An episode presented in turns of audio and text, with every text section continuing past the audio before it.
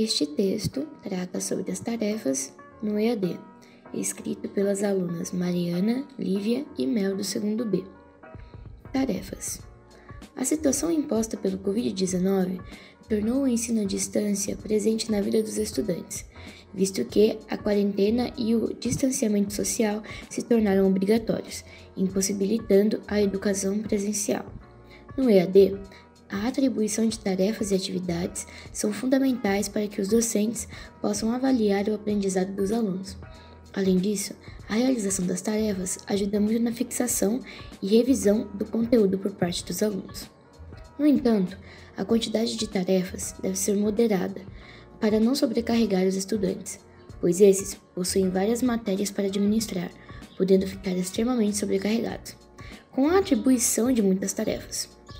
Além de que, quando muito atarefados, acabam tendo seu tempo de lazer consumido para a realização de atributos escolares, ocasionando cansaço, estresse e até mesmo ansiedade, o que prejudica a saúde mental dos alunos.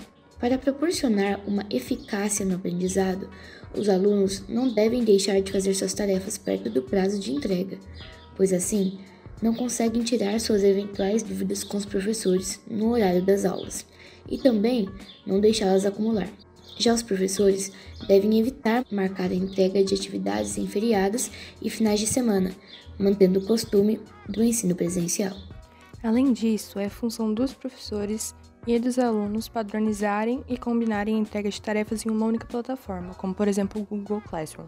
Nesse, os professores devem postar os exercícios na aba Atividades, porque isso auxilia na organização do aluno e do professor, porque os estudantes vão receber uma notificação sobre a tarefa, além de que a plataforma disponibiliza uma agenda mostrando todas as tarefas que devem ser realizadas e as que já foram concluídas, o que torna a organização muito mais simples. Bom, concluindo, é, todas essas medidas que foram citadas, elas devem ser tomadas para que o ensino à distância ele se torne melhor e mais organizado, e vai propiciar um ambiente muito mais favorável para a educação dos alunos e também vai facilitar a comunicação entre a escola e a turma.